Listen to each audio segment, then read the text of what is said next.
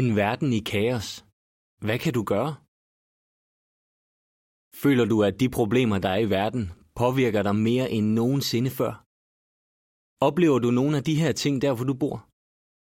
Epidemier, fattigdom, fordomme, kriminalitet, naturkatastrofer, væbnede konflikter.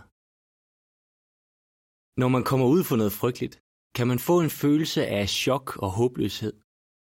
Nogle oplever også, at de slet ikke mærker noget, eller at de bliver overvældet af tomhed.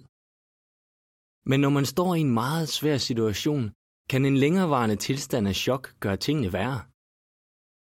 Midt i en kaotisk verden er det altafgørende, at man prioriterer sin nærmeste, sit helbred, sin økonomi og sin glæde.